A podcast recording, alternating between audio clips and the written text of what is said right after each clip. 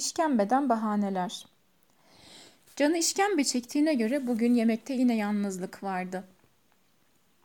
Gerçi sadece işkembe pişen günler miydi yalnız kaldığı? İşkembeden bahaneler diye düşündü. Evdekiler kaçacak delik arayınca daha da katlanıyordu yalnızlık. Bu yemeği sevmemeleri asla anlayabileceği şey değildi. Kocasına göre canı çektiğinde işkembeciye gitmeliydi. Niyeymiş? Kendi evinde pişirip yemek pek tabii hakkıydı. İşkembe yiyecekti yemesine ama bu aşamaya kolay mı gelinmişti? Geleneksel işkembe tantanası her yıl olduğu gibi bu Kurban Bayramı'nda da görkemli bir kavgayla gerçekleşti. Kocasına kesim alanına gitmeden mutlaka hayvanın işkembesini almasını tembihledi. Kocası da hem itiraz etti hem de söylene söylene getirdi. Elif Hanım işkembeyi işkenceye çevirmek ister gibi temizliğinde kocasından yardım isteyince film koptu. Düşünceleri işkembenin zevkinden çalsa da kararlılıkla düdüklünün başına geçti. Temizlediği işkembeleri elini sürmeden belki Leman abla eşlik eder diye düşündü. Birlikte dolmasını yapıp elleriyle ballandıra ballandıra yeseler ne iyi olurdu. Kapının önündeki terlikleri ayağına geçirip bir koşu alt kata indi. Leman'ın evde çok işi varmış, gelmedi. Umut'la çıktığı kapıdan yalnızlığıyla girip başka evlerin salonunu andıran mutfağına geçti. Leman abla işkembe dolmasına bayılırdı. Mutfak dolaplarını yarın silse ne olurdu ki? İşkembeleri ve sarımsakları doğradı.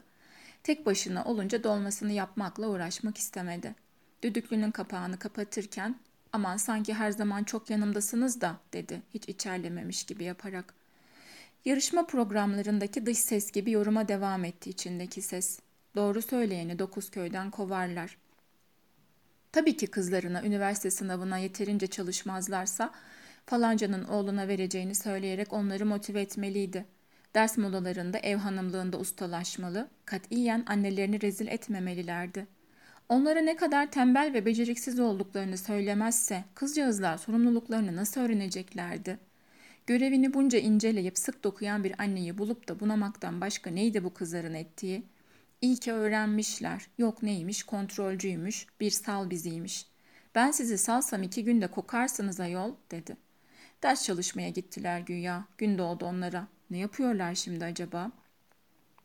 Her alışverişte tek tek her yeşilliğin, sebzenin, meyvenin nasıl olması gerektiğini anlatması, bunca yıldır nasıl pazar yapacağını öğrenmemiş kocasına kolaylık değil de neydi?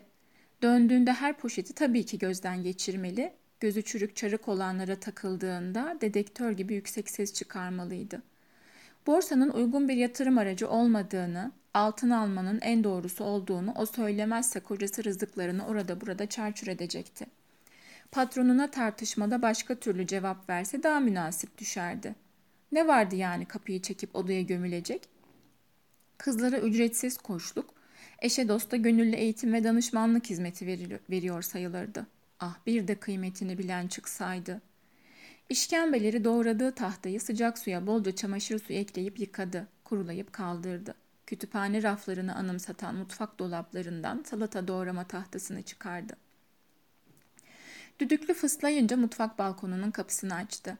Güzelce giyinmiş giden şu kadın Leman abla değil miydi? Hani işi vardı? Eğer geçen hafta kızıyla damadı hakkında söylediklerine takıldıysa çok ayıp etmişti. Komşu olarak tabii ki kusurlarını söylemeliydi ki ele kalmasındı bu iş. Haklılığı ve öfkesi soğandan yayılmış sülfüroksit taklidi yaptılar. O da inandı. Doğruları söylemek için isminin Davut olması lazım gelmezdi. Elif olmak bunu gerektirirdi. Sarımsağın işkembeyle halleşen kokusunu iyice içine çekti. Ocağı kapattı, düşüncelerini kapattı. Bir tencere dolusu mutluluğa gülümsedi. Kare mutfak masasına sofrasını hazırladı. Yemeğini yedikten sonra diğer odaların pencerelerini de açıp cereyan yaptırdı. Ev ahalisi yatmaya yakın gelecekti. Koku evden çıkana kadar üç gün üç gece işkembeden sohbetler edilecek, kimsenin burnu çıktığı kaftağından inmeyecekti.